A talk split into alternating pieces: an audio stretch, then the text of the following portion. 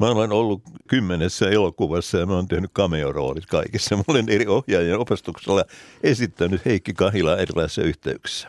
Ja Holberin Kalle sanoi mulle aikoina, että se on kuule Heikki ihan sama, että jos me pupustetaan sut ja me maskeerataan sut ja meillä on niin kuin sulle rooli. Mutta heti kun sä avaat suunsa, niin se tuhoutuu kaikki. No se on tietysti ihan totta. Tänään on kanssani rakastettu kaikkien aikojen Suomen tunnetuin ruutukasvo Heikki Kahila. Toimit uutisankkurina aikana, jolloin maassa oli kaksi TV-kanavaa.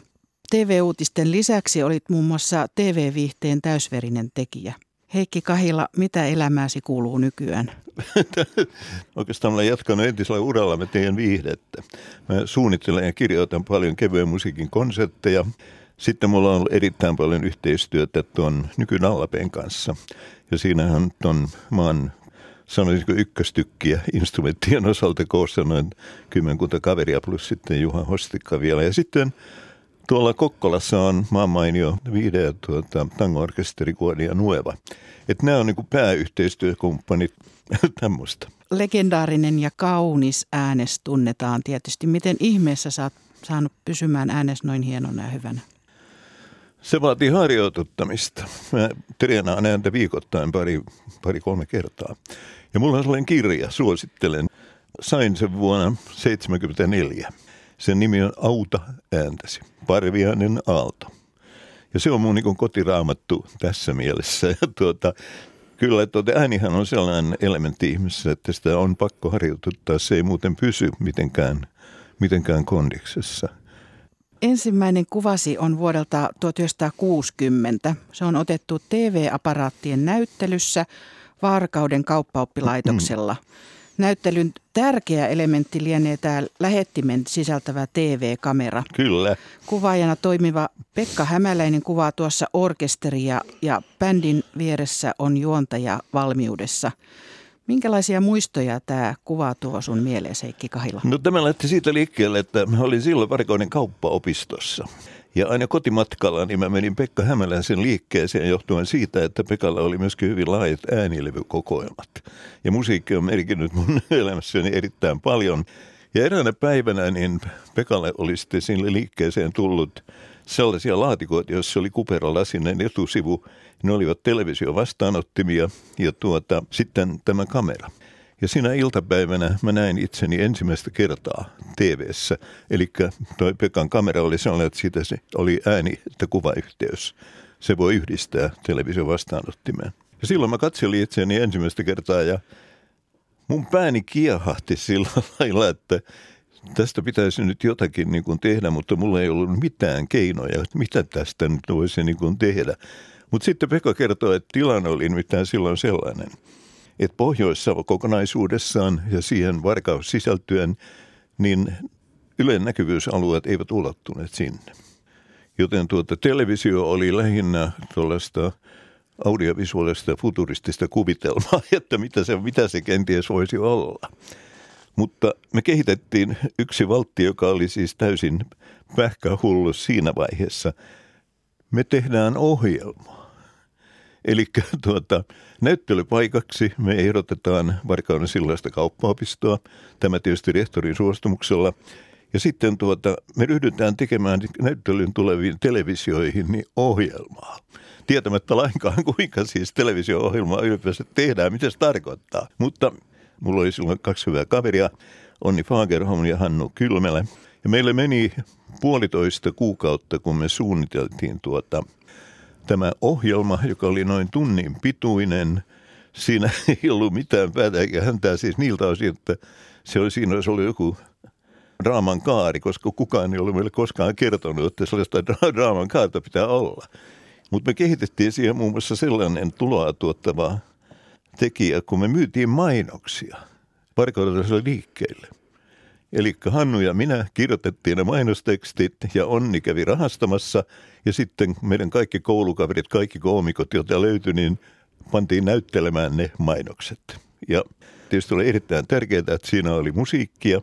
Ja tässä kuvassa näkyvä Taisto Vuutisen bändi vastasi sitten musiikista ja Kaarina Leikas, joka oli ohjelman kuuluttaja, hän myöskin lauloi tämän bändin, bändin solistina. Mutta tietysti se oli kauhea kaos ennen kuin tämä ohjelma saatiin kasaan johtuen siitä, että ensinnäkin kaikki, kun ne tajusivat nämä meidän koulutaverit, niin että tämähän on aika valloittavaa puuhan. Kaikki halusivat nähdä itsensä televisiossa samalla kun he esiintyvät. Joten siinä käytiin voisia henkisiä taisteluita.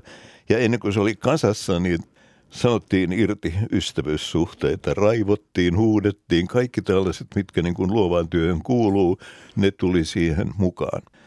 Mutta se toteutettiin ja tuota, niin siinä kävi, että sinne tuli tuhansia ihmisiä. Se oli ensimmäinen kerta, kun Varkaudessa nähtiin televisiota. Ja mulle se oli sellainen isku, että mä yhtäkkiä tajusin, että nyt tämä on mun juttu on pakko päästä, mutta kuinka pääsee oikeaan televisioon periferiasta nimeltä Varkaus, niin se oli, se oli jo vähän vaikeampaa. On semmoinenkin tapahtuma, kun sä näet television Helsingin Stockmannin tavaratalon ikkunassa syksyllä 55. Mitä sä ajattelit, kun näit nämä varman oloiset TV-esiintyöt ruudussa ja itse verjottelit siinä ulkona Aleksanterin kadulla? Mä näin, kun Stokkan kulmalla siellä oli sata määrin ihmisiä. Ja yhtäkkiä niihin tuota, laatikoihin tuli kuva ja kaksi henkilöä käveli sisään, josta toisella oli tyrmäävän tuttu ääni. Hän oli Kreivi Karl Erik Kreutz. Hän oli valtavan suosittu radioääni. Hän kuului radioon kaikin puolin. Ja hän esitteli seuralaisensa, joka oli näyttelijä Kyllikki Forssell. Ja he kertoivat, että tämä on Trio Lehtelä, joka tässä nyt soittelee. Ja siinä mä seisoin lumoutuneena kaksi tuntia, mä tuijotin niitä, että tämä on niin kuin jotain aivan ainutkertaista.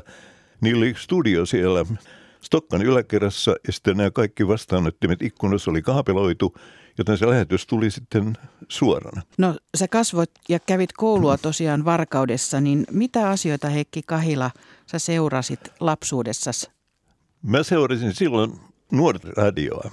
Sen nimi oli Hilapata. Arvaa, ketkä sitä toimittivat. Sauvo Puhtila ja Paavon Noponen.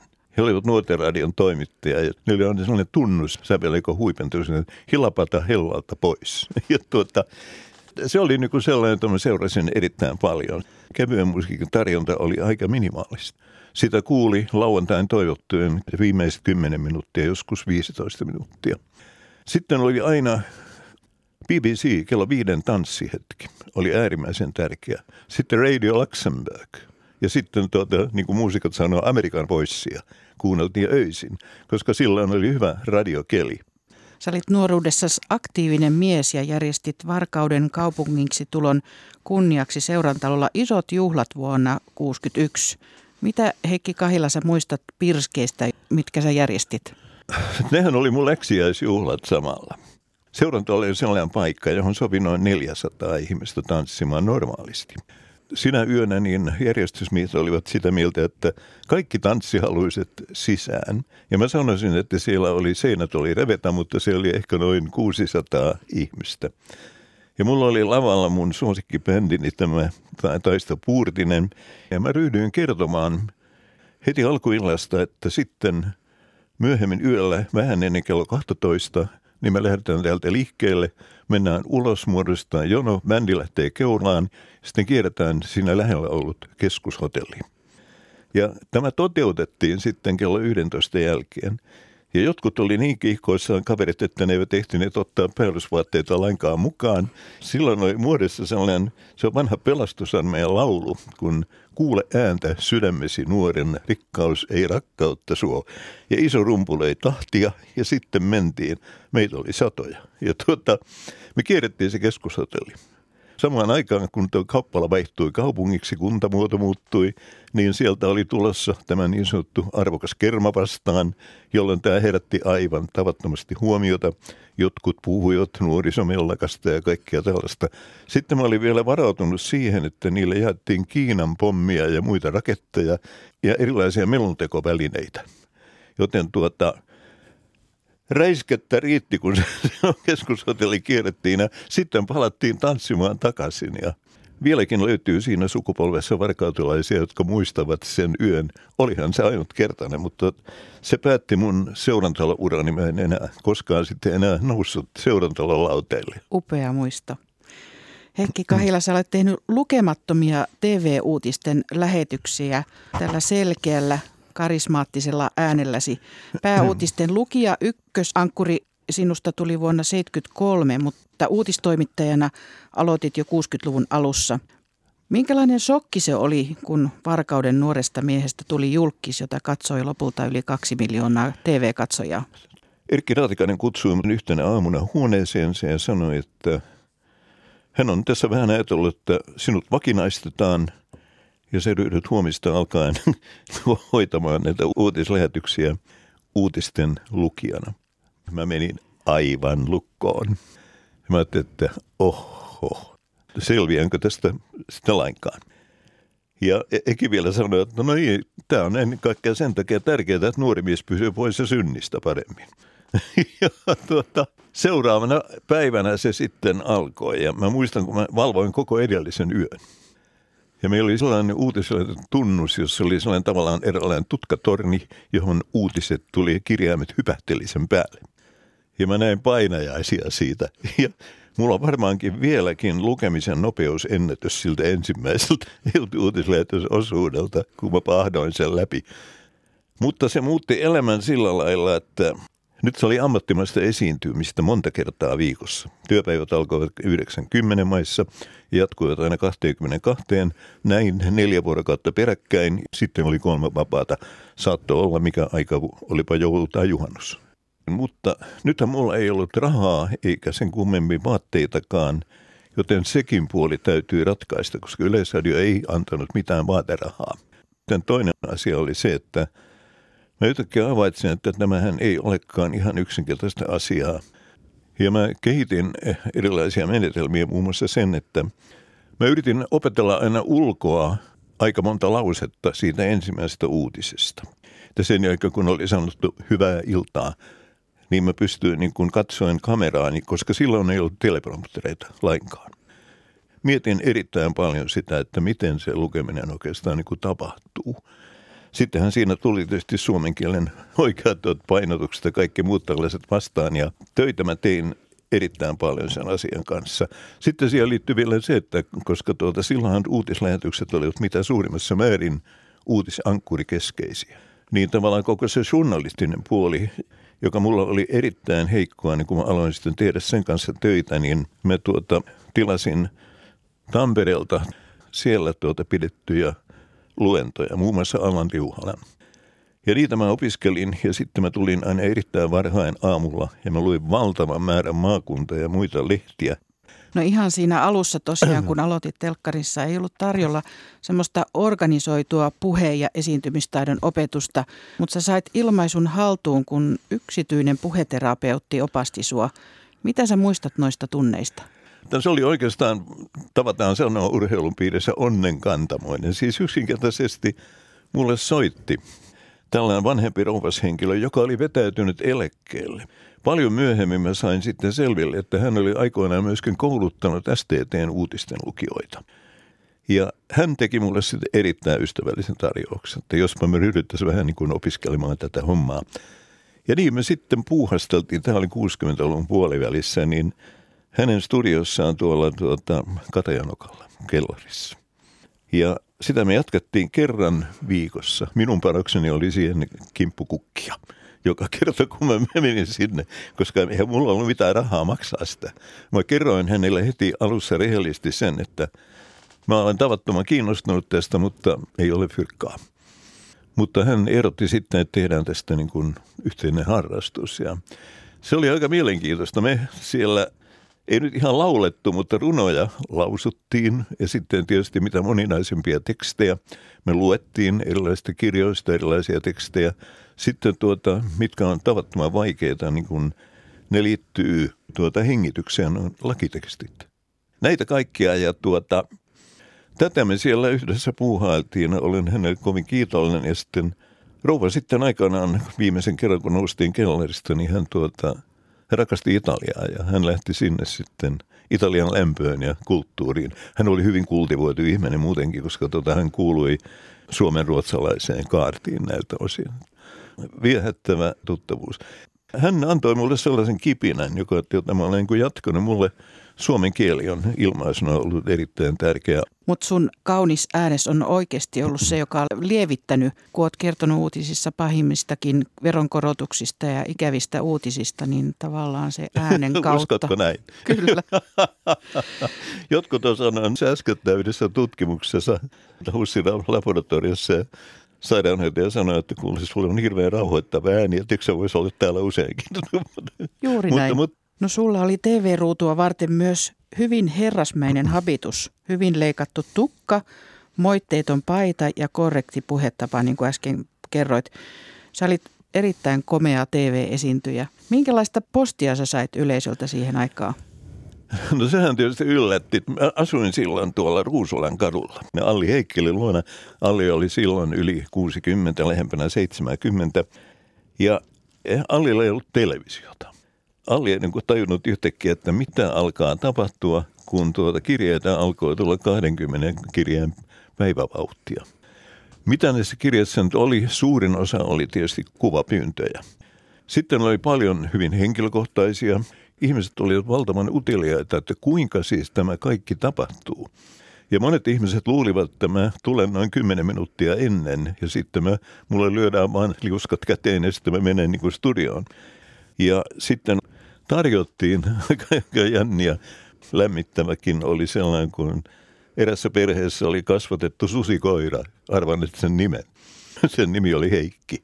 Ja he halusivat mulle lahjoittaa sen susikoiran, mutta en mä voinut mitenkään ottaa sellaista vastaan, plus paljon muuta tällaista juuri erilaisiin tavaroihin liittyviä asioita, jotka täytyy kaikki torjua. Mutta mitä tulee valokuviin, niin tämä ratkaistiin sitten sillä lailla, että mun hyvä kaverini Risto Vanari työskenteli Pukeva kappakeskuksen mainospäällikkönä.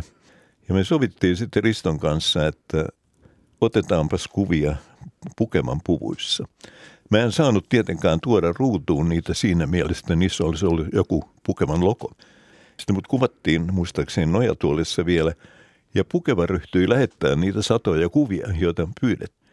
Ja näitä tässä ratkaisin, kun tavallaan yhdellä iskulla kaksi asiaa, eli kuvat ja sitten nämä pukeutumiset.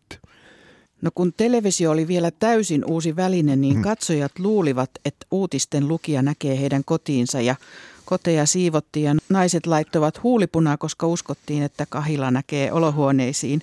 Minkälaista oli olla superjulkis kaikkien tuijotuksen kohteena? Se muuten pitää täysin paikkaansa. Ihmiset sitten kertoivat mulle muun muassa näissä kirjeissä ja puhelinsoitoissa ja kaikissa tällaisissa, että he pukeutuivat. Ja tästä tuli sellainen, sellainen sanonta muun muassa, että uutislähetyksen täytyy olla niin arvokas, että se vaikuttaa siltä, että me olemme koko ajan saketissa. Tämä on tietysti aika, aika hassua, mutta niinhän se, niinhän se meni. Mä asuin siellä Ruusulan kadulla silloin, ja samassa talossa asui pääjohtaja Eina Sundström. Aamuisin me aina kohdattiin alhaalla, ja Einaria tuli hakemaan pitkä musta auto. Sen jälkeen, kun Einar oli lähtenyt, niin kadun toiselle puolelle kokoontunut poika ja tyttö lauma, ne ryöpsähti yli kadun, ja mä ryhdyin jakamaan nimikirjoituksia. Tänä päivänä voi kuvitellakaan sellaista. Mutta niin se, niin se meni. Ja meitä oli kaksi. Teija oli toinen ja sitten kaupallinen maailmahan löysi meidät aika äkkiä. Joten käytettiin mainonnassa tällaista ilmaisua Suomen tunnetummat yllätysesiintyjät. Ja me kierrettiin mitä ihmeellisimpiä keikkoja teidän kanssa tekemässä. Ja tuota, oli me menitte me, näytille ikään kuin. Me olimme näytille ja se, on siis, se oli oikeastaan aika todistusvoimasta asiaa ihmiselle, että me ollaan siis lihaa ja verrata kuitenkin. Mutta se, se tunnettuuden romahtaminen päälle, jos sanoo näin, niin eipä siinä oikeastaan löytynyt yhtään konsulttia soittelemaan ovikelloa ja kertomaan, että mitä nyt pitäisi tehdä. Olihan se joskus tavattoman ahdistavaa ja se johti muun muassa siihen, että tällaiseen ylikontrolloituun käytökseen kaikilta osin. Se tuli vastaan, olipat, olit se sitten Hangossa tai Inarissa, niin se oli aivan sama. Susta tuli julkinen eläin. Kyllä, ja ehdottomasti me oltiin ensimmäiset TV-median tuottamat julkiset eläimet. No vielä tästä sisällöstä ja muistoista. 60-luvulla tapahtui paljon isoja juttuja.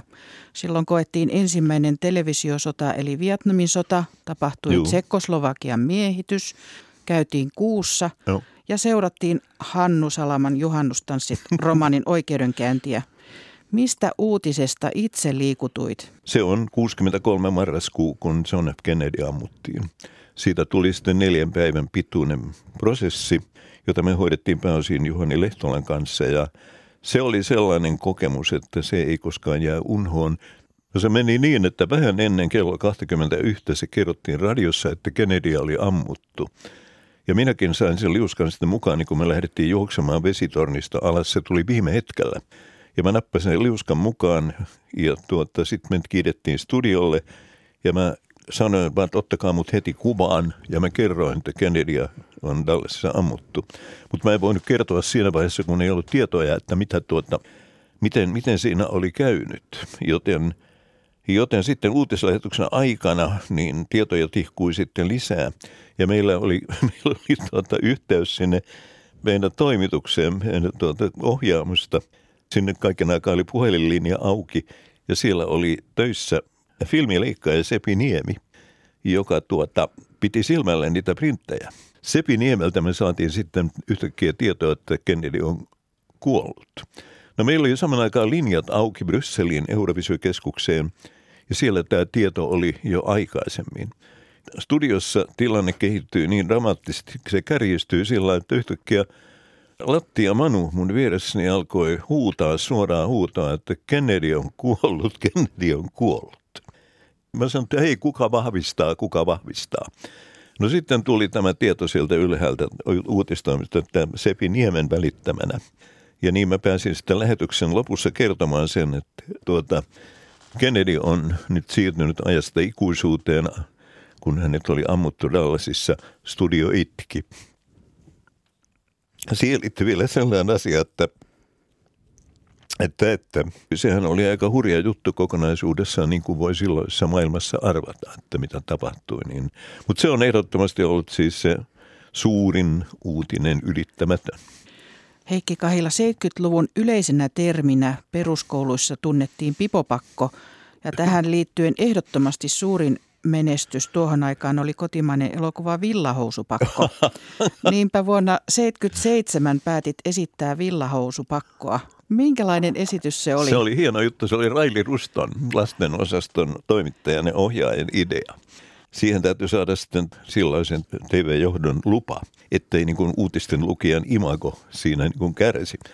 Ja niin se sitten tehtiin ja se meni niin, että mä olen ensin uutispöydän takana sitten mä kerron tänne, että maahan on julistettu tuota, villahousupakko.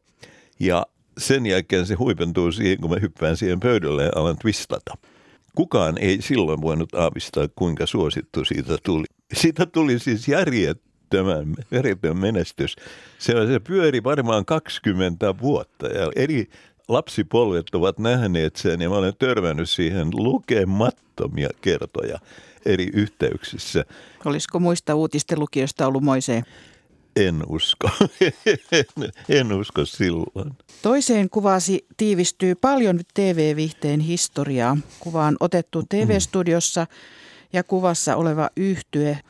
Song Ilo esiintyy siinä osana Hyvä Suomi-ohjelmaa. Juu.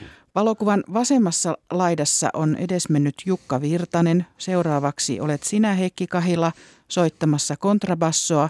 Ryhmityksen keskellä on haitaria soittava Jani Ulenius.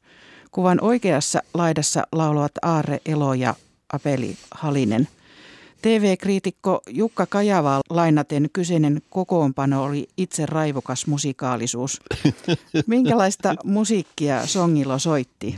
Siis mitään järkevää syytä Songilon perustamiseen ei ollut. Se oli Janin idea, että pannaanpas tällainen huumorikokoonpano pystyyn. Ja meillä oli aluksi tuota, kaksi laulua, toinen, joka toinen, toinen, joka osa, osasi, osasimme ja toinen, jota emme osanneet ja usein esitimme konsertissa ne molemmat.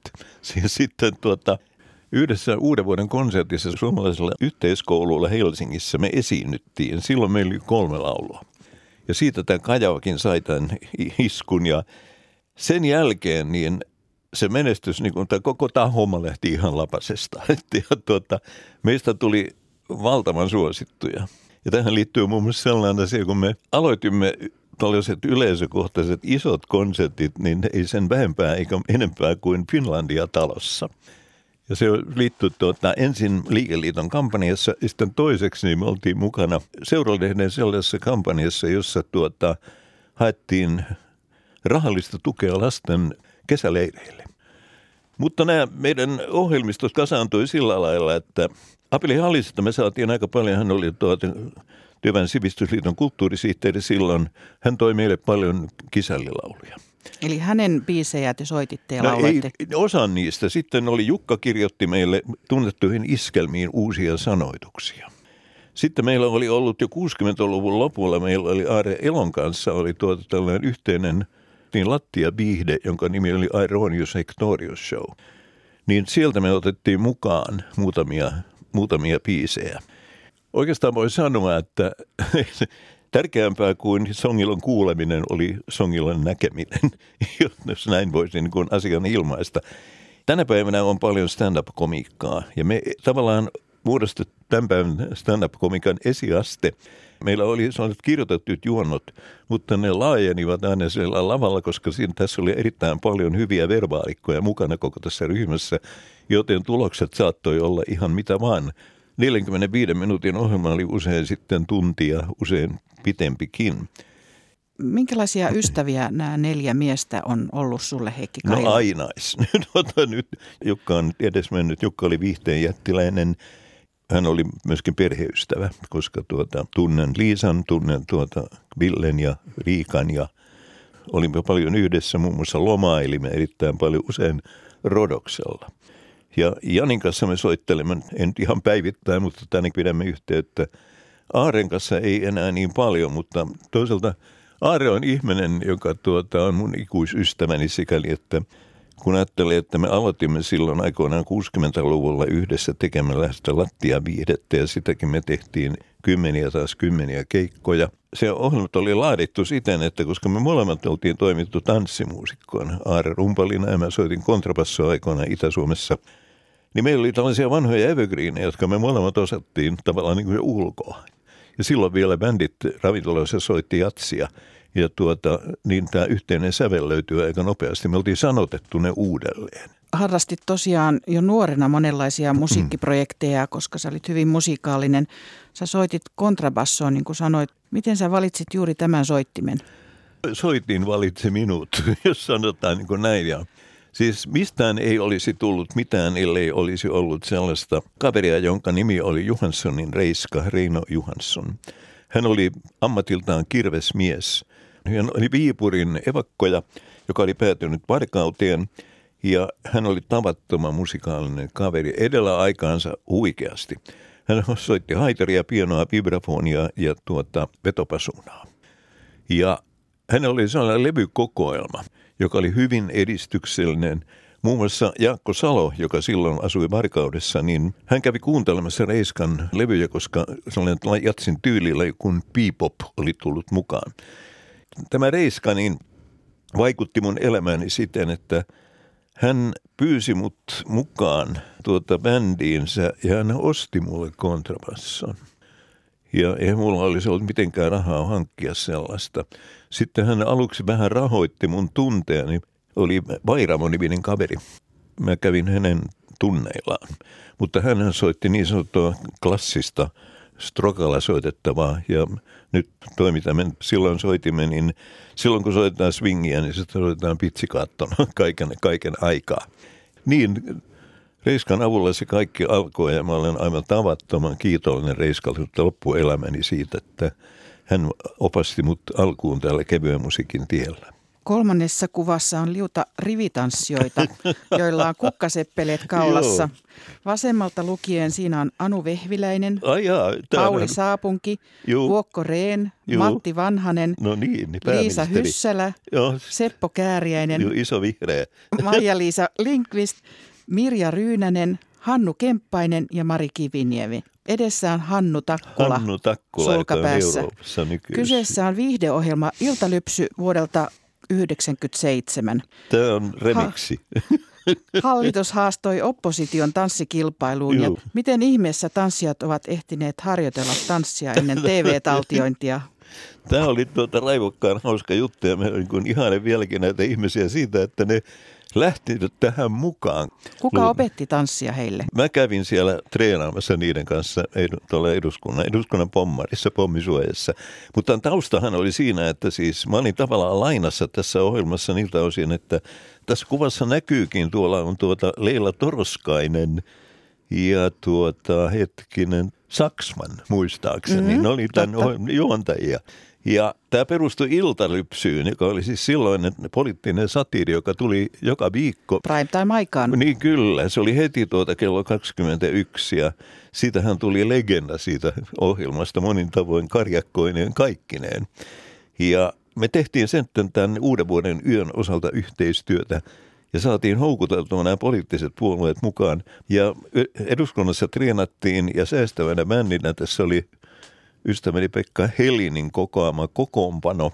Ja kyllähän se aika huikeata meininkiä, meininkiä oli, kun, tuota, ja yleisö nautti. Tähän oli hirveän suuri yllätys katselijoille, että ylipäänsä johtavat poliitikot voivat lähteä näin rennosti tai panna itsensä alttiiksi ja tehdä tällaista asiaa. Tästä kuvasta näkyy, että heitetään jalkaa oikealle jossakin vuorossa ja osa pitää kyllä vielä aika matalaa profiilia, että toi, toi jalan heitto ei suju. Sitten tässä on minusta hauskat yksityiskohdat on nämä, tietysti nämä leit kaulassa. Kyllä. Ja sitten taustalla on sitten lavasteessa palmuja. Ja sitten tässä on tosiaan, tässä on kaksikin pääministeriä, Mari, Mari Kiviniemi ja Matti Vanhanen. Tässä on vain niin keskustan tuota joukkue, mutta siellä oli sitten muidenkin hallituspuolueiden. Kokoomus. Kyllä, muka, mukana. Ja tuota, mainio tuota, kokonaisuus ja toteutus oli aivan huikea. Ohjelmassa nähdään myös Heikki Kahila kahtena, kun Jukka Puotila imitoi sinua. Astelet, astelet siinä kohtaa Puotilan kanssa Chachan askelin lavalle ja esittelet itsesi lyhyellä repliikillä. Miten se maan kuulu replikki menee? se, se, se menee näin, että terve, terve, tässä on todellakin Heikki.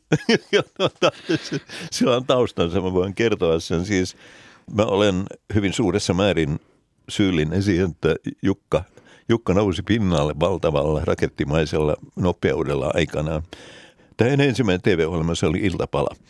Se tehtiin tuolla Kaisaniemessä. Ja tuota, hän, siinä hän emeritus imitoijan Reijo Salmisen kanssa imitoi sitten puoli tuntia aivan loistavasti ja keikkoja alkoi tulla heti sitten seuraavana aamuna. Jukka kehitti siihen sellaisen haamon. Me oltiin silloin, ehkä vieläkin osittain, niin tuota, me oltiin aika samankokoisia. Jukka pani tuota, smokin päälle ja se hokema ei ollut mitään sen kummempaa kuin sieltä, että terve, terve, tässä on todellakin Heikki. Mutta se leikkasi läpi Suomen kanssa. Siinä oli jotakin maagista. Siis äh, mystiikkaa, joka oli kätketty siihen muutamaan, muutamaan sanaan. Nimittäin koko sen kesän ja siitä eteenpäin, vuosia. Niin jos mä nyt menin vaikka sanotaan kahvilaan tai kapakkaan sinä kesänä, niin voit arvata, että niitä selkään hakkaajia riitti, jotka kaikki tulivat sano vielä kerran, kuinka se menee. Mä en tiedä, mitä, mikä se oli se imu. Mä en pysty itse sitä määrittelemään.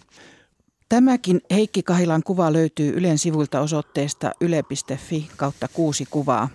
Neljännessä kuvassa ollaan vuodessa 1999. Kuvassa no. juhlitaan sinun läksiäisiä TV-viihteestä. Kaksi hyvää ystäväsi hymyilee kuvassa. Siinä on Jukka Puotila tosiaan ja Kari Kyrönseppä, joka tuotti lukemattomia viihdeohjelmia.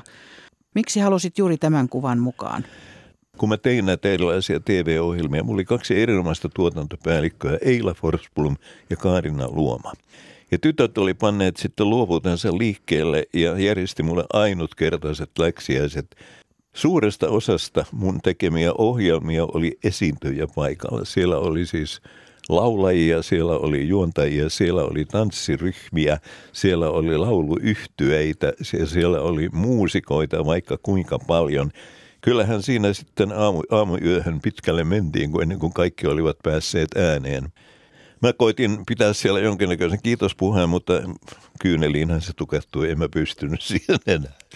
Mikä on semmoinen yhteistyö, jota sä teit Kari Kyrösepän kanssa, joka on erityisesti jäänyt sun mieleesi? No ensinnäkin tietysti Kari tuki mua aika monissa kesäsarjoissa ja monissa muissa sarjoissa, joita mä tein. Ja sitten me tehtiin tietysti yhdessä, se pohjautui Karin ideaan, tehtiin tuota James Bondi parodia, jossa niin kuin kohdehenkilönä oli Roger Moore. mun henkilökohtainen Bond-suosikkini on Sean Connery. Mutta tuota, Kari oli nähnyt meissä jotakin, jotakin yhtäläisyyttä ja näin tietysti parodia rakentui tietysti siitä Roger Moorin hahmosta ja sitten siitä toisesta tasosta, että sitä esitti Heikki Kahila. Se on oikeastaan ainut, joka on niin selkeä rooli, jonka mä olen tehnyt, johtuen siitä, että Mä olen ollut kymmenessä elokuvassa ja mä oon tehnyt cameo-roolit kaikissa. Mä olen eri ohjaajien opastuksella esittänyt Heikki Kahila erilaisissa yhteyksissä. Ja Holberin Kalle sanoi mulle aikoina, että se on kuule Heikki ihan sama, että jos me pupustetaan sut ja me maskeerataan sut ja meillä on niin kuin sulle rooli. Mutta heti kun sä avaat suunsa, niin se tuhoutuu kaikki. No se on tietysti ihan totta. Tämä puri aika hyvin ja se oli loistava Karin kirjoittama parodia. Se tehtiin vielä in English koko, koko tämä juttu.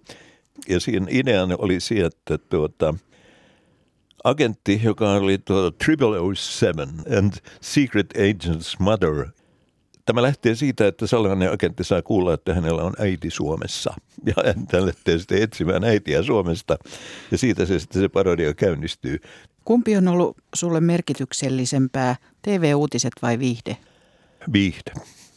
Viihde kyllä, siis elämän sisältönä.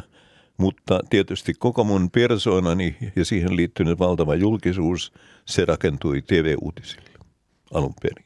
Viidennessä kuvassa palataan Varkauteen. No niin. 40-luvun seurantalolle. Kerroit, että olet katsellut kuvan kaltaista tanssinäkymää niin tanssimuusikkona kuin juontajanakin. Mm-hmm. Kerro kuvasta vähän, miten tanssijat ovat pukeutuneet. Mitä heillä on päällä? Tuota, tästä näkyy heti tästä kuvasta, että tämä on sotien jälkeisenä vuosina 40-luvun lopulla. Ja se näkyy näiden ihmisten pukeutumisesta, ennen kaikkea näiden miesten pukeutumista. Siellä on vielä sarkahousuja ja sotilassaappaita, ne hiihtävät siellä joukossa. Naisilla on aika pitkät tukat, vähän latvat on kiharrettu. Ja ennen kaikkea tästä näkyy tämä tumma pukeutuminen, silloin todella tansseja varten pukeuduttiin, oli solmiot ja valkoiset paidat ja kyllä tässä tangoa tanssitaan. Seuratalohan oli tietysti mulle erittäin merkityksellinen paikka, koska tuota, mä pääsin mukaan seuraajatalolle niiltä, niiltä osin, että mä pääsin myöskin järjestämään sinne, sinne orkestereita tilaamaan niitä tansseja varten. Martti Salmela ja Kyösti Harjunheimo olivat kaksi muuta ja mä pääsin sitten vaikuttamaan tähän ja kyllä sinne hyvin paljon johtavia helsinkiläisiä bändejä saatiin, joka muodosti mulle sitten sellaisen sillan siihen, mitä mä tulevaisuudessa tein, koska siellä mä tutustuin kaikkiin silloisiin johtaviin orkestereihin ja osasta tuli ihan elämänmittaisia kavereita. Mä aloitin siellä niin sanotut juonnetut tanssit. Ja se tarkoitti sitä, että mä aina esittelin illan orkesterin ja kerroin vähän tästä bändistä. Sen mä järjestin siellä mitä erilaisempia kilpailuja – muutamia muotinäytöksiäkin ja tuoteesittelyjä ja kaikkia tällaisia pausseilla silloin, kun orkesterit olivat tuota breikillä. Eli juontaja on ollut sun yksi urasi lähtöpiste tosiaan. Kyllä, se oli niin kuin ihan keskeinen asia tuolla. Rakkaus tanssiin on myös kulkenut sun mukana elämäsi läpi, niin mitä tanssi merkitsee sinulle? Sotien jälkeen ei ollut juuri sapuskaa. Ja isän kanssa käytiin aina kalassa – Tämä oli 40-luvun lopulla. Ja kun me sieltä kalasta palattiin, niin me sivutettiin Kämerin niminen tanssilava. Ja se musiikki kiehtoi ja veti mua puolensa aivan valtavan imurin voimalla. Mä pyysin isältä luvan sitten, että joo, että voiko mä mennä kuuntelemaan noita bändejä. Ja Faija sanoi sitten, että joo kyllä, että saat luvan, mutta yhdeksältä himaan. Ja mulla oli siellä lepikon keskellä sellainen korkea kivi, jolla mä aina kipusin. Ja mä näin niin kuin leppien välistä yhteen suuntaan sinne lavalle, jossa kauppalan silloinen kansa tanssi. Ja tuota, se musiikki kiehtoi mua aivan suunnattomasti ja mä ajattelin, että joskus vielä jo totakin. Tanssia mä silloin osannut enkä ollut sen ikäinenkään, mutta tuota, ikuisesti se jäi mieleen siellä tuota, Svante Kosunen lauloi ja Jaakko Salon kvintetti, kvintetti soitti. Mutta tämä tanssiminen lähti sitten liikkeelle sillä lailla, että silloinhan oli aivan pakko koko sosiaalisen kanssakäymisen osaltani osata paritansseja. Ja mä treenasin niitä muun muassa vieläkin lämmöllä ajattelen silloisia tyttöystäviä, niin kuinka ne jaksoivat mun kanssa, koska mä olin aivan hirveän huono. Ja tuota, luistiradoilla tanssittiin silloin. Silloin oli tapa sellainen, että kaksi tuntia luisteltiin ja sitten yhdyttiin tanssimaan. Viimeinen tunti tanssittiin. Se oli reipasta ulkoilman meininkiä. Mutta sitten järjestäytyneemmin, niin tuota, jolloin mä oikeastaan ryhdyin paneutumaan tanssimiseen, oli Tämä oli sellainen tanssinopettaja, legendaarinen hahmo Suomessa kuin Vekarias Niemelä, jonka kursseille mä säästin paljon kesärahaa ja pääsin hänen kursseilleen. Näin se alkoi sitten jotenkuten lähti liikkeelle. Saatiin niin askeleet oikeaan suuntaan. Sitten kun mä tulin tv ja ennen kaikkea TV-viihteeseen, niin tuota, mä sitten ryhdyin ihan järjestelmällisesti tekemään ohjelmia sekä tuota, kilpatanssin osalta, paritanssin osalta ja sitten myöskin mulla oli jonkin verran klassista balettia ja kaikkea tätä mukana. Vaimoni Pia on tanssiurheiluvalmentaja ja on tanssinut ihan maailman huipulla tuota, ammattilaisena vakioita, mutta tietysti Pian kanssa me on opetettu sekä musiikkiliikuntaa että erilaisia tansseja monta monta vuotta aikana. Nyt emme enää sinun ja Pian, vaimosi Pian yhteinen taival on alkanut parin otteeseen. Ensimmäisen kerran tapasitte 80-luvulla, mutta Joo. suunnitelmat yhteiselosta karjutuvat. Mitä silloin tapahtui? Se oli niin voimakas tapaaminen tai meillä molemmilla, että meidän oikeastaan olisi pitänyt silloin niin sanotusti panna lusikat samaan laatikkoon jo silloin 80-luvulla, mutta me oltaisiin säästytty aivan valtavilta tunne tunnehäiriöitä ja karikoita, joita sitten elämä toi välillä vastaan. Ja me vaan ei sitä silloin niin kuin ymmärretty. Pia lähti Englantiin tanssimaan ammattitasolla ja mun piti tehdä kaikki, kaikki tuota TV-ohjelmat. Sitten yhtenä juhannuksena Pia sitten soitti mulle ja sen jälkeen niin siinä ei sitten ollut mitään enää, enää epäröintiä. Se oli aivan selvä juttu, että me tuota, Pia on mulle hyvin, siis elämäni keskeinen henkilö. Niin 2000 vuonna te tapasitte uudestaan ja Juh. sitten te olittekin erottamattomat. Kyllä, pitää, pitää paikkaa. Mikä siihen kuitenkin liittyy eräs sellainen vastus? Mistä oli kysymys? Pialla oli koirat ovat hänen fokuksessaan. Niko oli sellainen ylikäymätön juttu niiltä osin, että Niko niin kuin suojeli Piaa tietenkin. Ja kun mä astuin tähän kuvioon, niin Niko ei hyväksynyt sitä ensinkään. Ja ne muodot oli sitten hyvinkin provokatiivisia. Ensinnäkin tietysti me seisottiin vastakkain. Niko haukkui ja raivosi mulle. Ja sitten hän ryhtyi kostamaan monin tavoin mun siellä oloani. Mikä rotu oli kyseessä? Kettuterrieri. Terhakas kuin mikä ja aivan hirvittävä luonne, aivan jätkä. Hän kosti mulla aina sillä, että kun tuli Helsingin Sanomat, niin hän tiesi, että mä luen sen, mutta hän aamulla, kun se kolatti postiluukusta, hän säntäsi sinne ja repi sen lehden kappaleiksi kun me nukuttiin Pian kanssa vierekkäin ja Niko olisi halunnut ehdottomasti, kun mä, mä olin tavallaan vienyt hänen sijansa, niin hän pissasi mun sänkyyn aina. Ja tätä kesti aikansa, kunnes me saatiin niin kuin tämä jotenkuten rauhalaskeutumainen öljyä laineelle. Ja se syntyi sillä lailla, että kun mä kirjoitin erilaisia ohjelmia ja sun muita juttuja, niin tuota, hän mieltyi kirjoituskoneen ääneen. Oli kerällä mun jaloissa ja kuunteli aina ja näin me sitten aloimme sietää toisiamme ja meistä tuli ihan hyvät ystävätkin. Heikki Kahila, nyt me ollaan kuultu viidestä sun kuvastas. Mikä on sun kuudes tulevaisuuden kuvas? Se on sellainen kuva, että se oikeastaan jäi ottamatta. Se kuva menee näin. On hyvin varhainen syksyinen aamu Helsingin hiekkarannalla. Aurinko on erittäin alhaalla, sumua on aika paljon. Ja sinne on laskeutunut satoja lintuja, joutsenia, valkoposkihanhia, mitä kaikkea siellä onkaan. Ja me tullaan Pian kanssa vasemmalta ja me kahlataan tässä lintumeressä eteenpäin. Eikä tässä kaikki, se tulee vähän felliinimäinen tunnelma siihen kuvaan, koska meitä vastaan tulee oikealta mies tuulipuvussa. Ja hänellä on metallin etsin, sellainen miinaharavan omainen. Ja hän sen pujottelee myöskin siellä lintujen joukossa – koska hän yrittää kerätä sieltä korvarenkaita, sormuksia, jota on hukkunut sinne hiekkaan. Sitten siinä on vielä sellainen erikoinen piirre, joka korostaa tätä Fellinimäisyyttä, on se, että kaukana siellä yhdessä niemen kärjessä on naishenkilö, joka yläkroppa paljaana palvoo nousevaa aurinkoa. Aina olen toivonut, että olisi ollut jossakin siellä vähän kauempana kuvaaja, joka olisi yläkulmasta napannut kuvan tästä, koska se oli jotenkin niin ainutkertainen vahinko, että sitä ei otettu koskaan.